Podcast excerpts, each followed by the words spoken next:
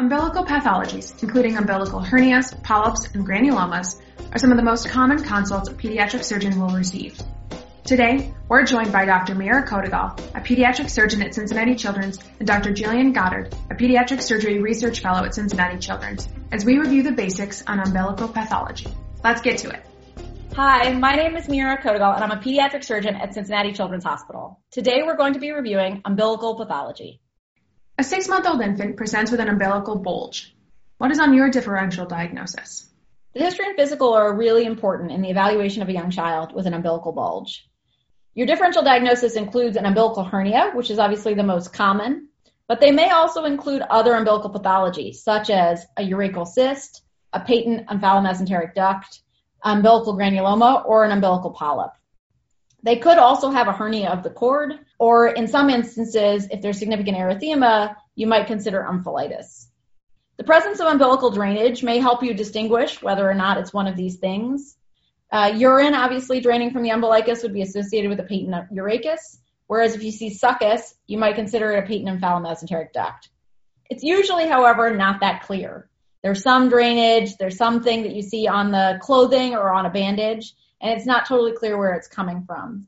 So you also have to think about the fact that granulomas can cause some intermittent serosanguinous drainage as well. If the ultrasound turns out that it's either a patent urachus or patent omphalomesenteric duct, how do you explore it? So in general, if the ultrasound shows one of those things, then our next step is usually an operative exploration.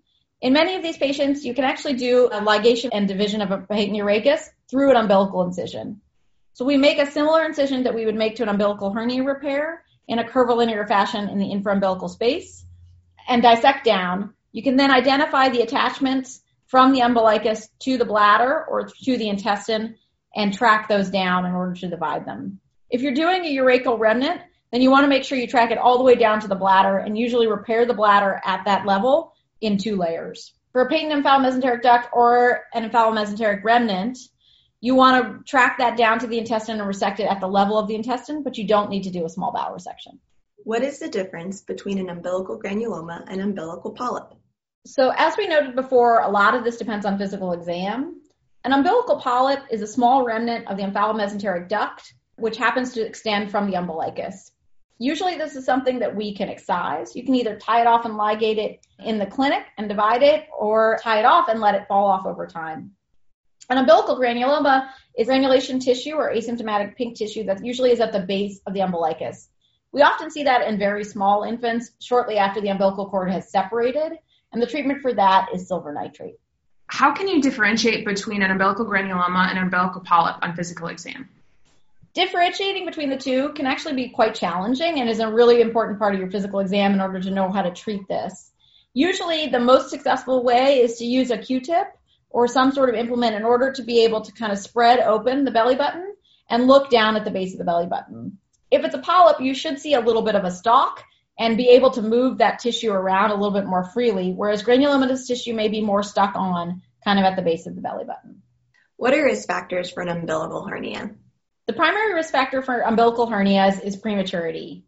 However, we also know that we see differences in umbilical hernia rates depending on race. African-American infants are 8 times more likely to have an umbilical hernia compared to Caucasians. Let's say you diagnose a 1-year-old child with an umbilical hernia. When should you fix it? So for umbilical hernias, we generally wait until the patient is at least 4 years of age before fixing it. Some recommendations suggest that the lower age limit is 2 years of age, but most people elect to wait until they're about 4 years of age. And that's due to the fact that 85% of infant umbilical hernias will close on their own. Small defects are more likely to close spontaneously compared to larger defects, those that are over 1 centimeter or 1.5 centimeters. And particularly, we will sometimes approach closing really large hernias earlier if children are symptomatic from them or if they seem that they're so large that they're unlikely to close spontaneously. If you elect to delay the hernia repair and to close closer to 4 years of age, then you should counsel the family about signs of incarceration or strangulation, including abdominal pain and vomiting, skin changes, or a bulge that is not reducible. Could you quickly talk us through the routine pediatric umbilical hernia repair? So routine pediatric umbilical hernias are an outpatient procedure. They usually involve an infra-umbilical curvilinear incision, although some people will elect to go vertically through the umbilicus. Once you've gotten down to the fascia, people will encircle the stalk, umbilical stalk, and then divide it. Once you've done that, then you want to separate the hernia sac from the skin and fascia in that fashion. It allows you to identify the fascial edges and then to close the defect primarily. Unlike in adults, we generally don't use mesh for the repair of a child umbilical hernia, but it is really important to make sure when you do that repair that you get all the way back to normal fascia and that you're not closing hernia sac to hernia sac. How would your surgical management change with a proboscis?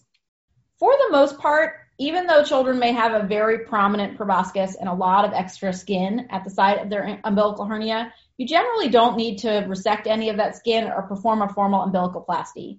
Usually, just tacking down that skin at the center of the umbilical hernia repair is sufficient, and the redundant skin will improve over time.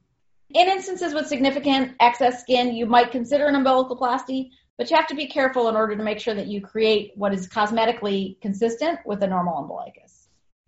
Now that we've worked through umbilical pathology, what would you say are some of your key takeaways from today? It's important to remember that umbilical pathology is varied, and a good history and physical is really important to differentiate them. For umbilical hernias, most spontaneously close by 4 years, so you can repair at that point if it doesn't close. Umbilical polyps are common and can often be managed non-operatively in the clinic.